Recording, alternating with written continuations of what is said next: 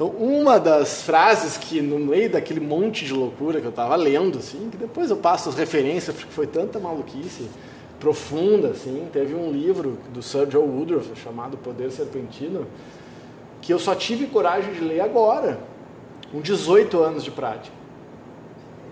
Como Nietzsche. O Nietzsche, assim falou Zaratustra, a primeira vez que eu li, a gente leu junto no Mastermind aqui, foi em 2002. Vocês já se depararam com uma leitura? Para mim foi assim: eu lia, estava em português, eu compreendia todas as palavras que estavam ali, mas não entendia nada.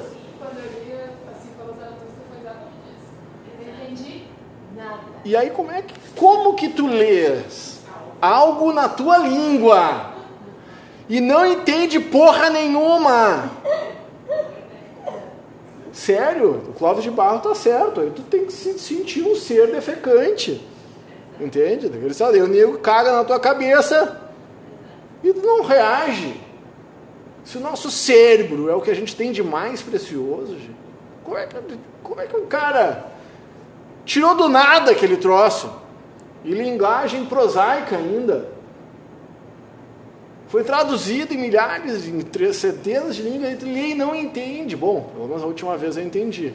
Ou eu acho que entendi, né? Não sei, não vou entrar nesse método. Mas uma das frases dentro dessas leituras, eu estava lá estudando fisiologia sutil, como é que se dá a transformação do despertamento das nossa, da nossa força interna, libido, criatividade. Quando a criatividade se desperta, uma das coisas que acontece é uma confusão desgraçada. O processo evolutivo não é uma coisa natural no ritmo que a gente almeja.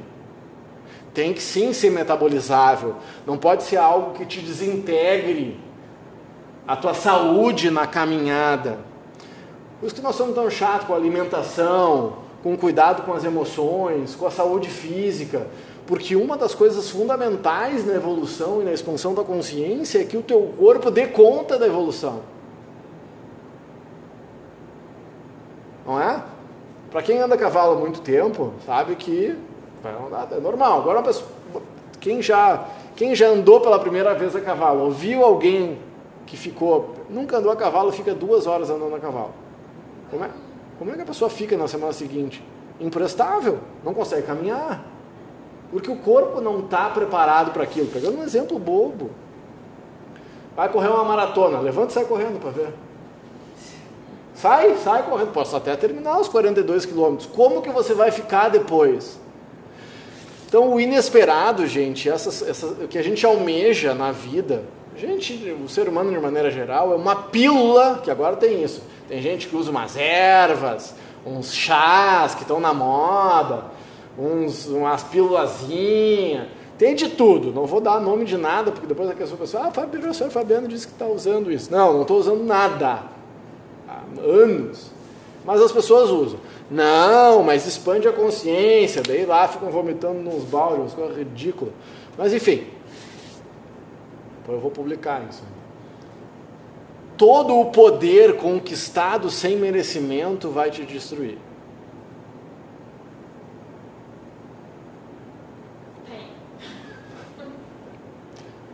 Não é à toa que as pessoas que ganham de regra na cena, na loto, tá, um ano depois, tão miseráveis de dinheiro e tão infelizes.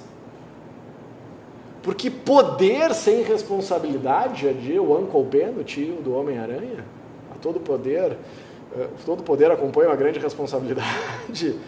Todo poder que tu recebe e não te estrutura, e eu estou falando da parte mais fácil, fisicamente para dar conta daquele poder, esse poder primeiro vai ser, vai ser tirado em algum momento, mas antes de ser, de te ser tirado, tu vai causar um rastro de demolição por onde tu passar.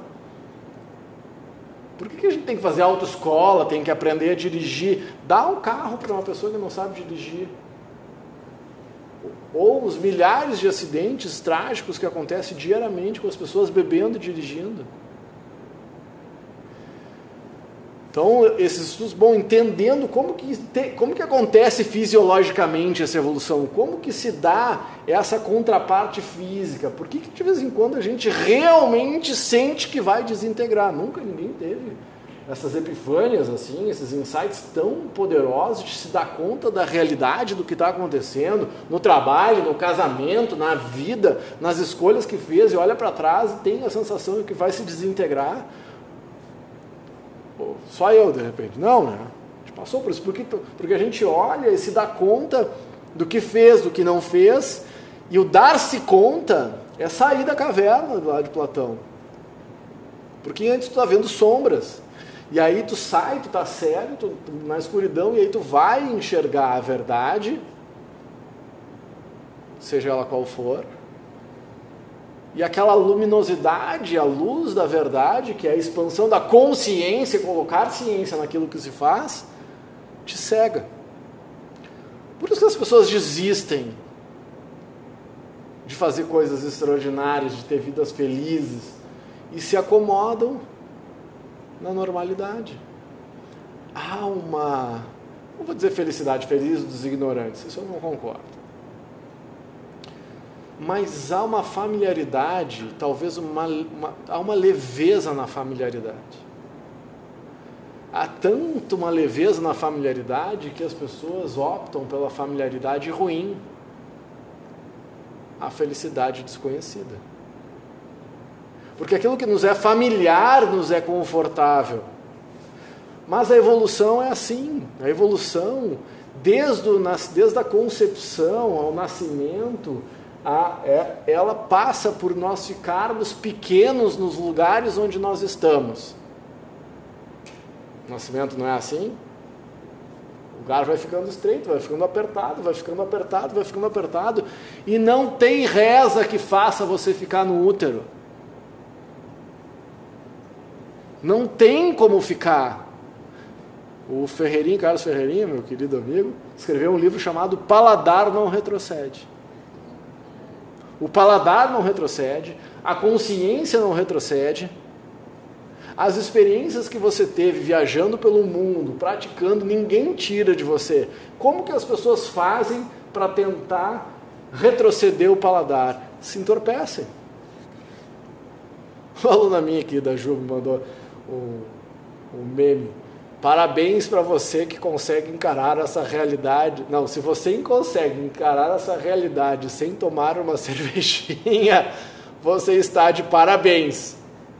Ela mandou parabéns, professor. Olha, eu não nesses últimos anos assim eu passei a ter uma compaixão gigantesca por quem se anestesia por algumas horas. Não concordo. Acho Acho que nós temos que ficar forte para encarar a realidade como ela é. Cara, mas tem dias que por falta de melhor palavra foda. Só que a ansiedade de hoje que você apazigua com os seus psicotrópicos, seja eles quais forem, natural, químico ou o que for, não diminui, nem, nem esconde, nem desfaz os problemas. A ansiedade não resolve o problema de amanhã, mas cria, cria uh, sensações horríveis no dia de hoje. Então eu tenho um problema para resolver amanhã, eu estou ansioso hoje, eu fico miserável. Tá, então o que, eu faço?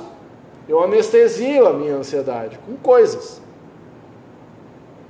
E amanhã o problema está ali. E o grande filósofo, né, político, eu falei essa frase para uma amiga minha lá em Nova York, a Janet Brunet. Essa frase que eu vou dizer para vocês. E ela olhou para mim e disse: de vez em quando, só um palhaço diz o que precisa ser dito. Que foi o Tiririca. Tentei fugir de mim, mas não consegui. Pois onde eu ia, eu estava. E assim, agora a gente se recolhe e vai meditar. Né? Porque afinal é só assim que a gente compreende as coisas.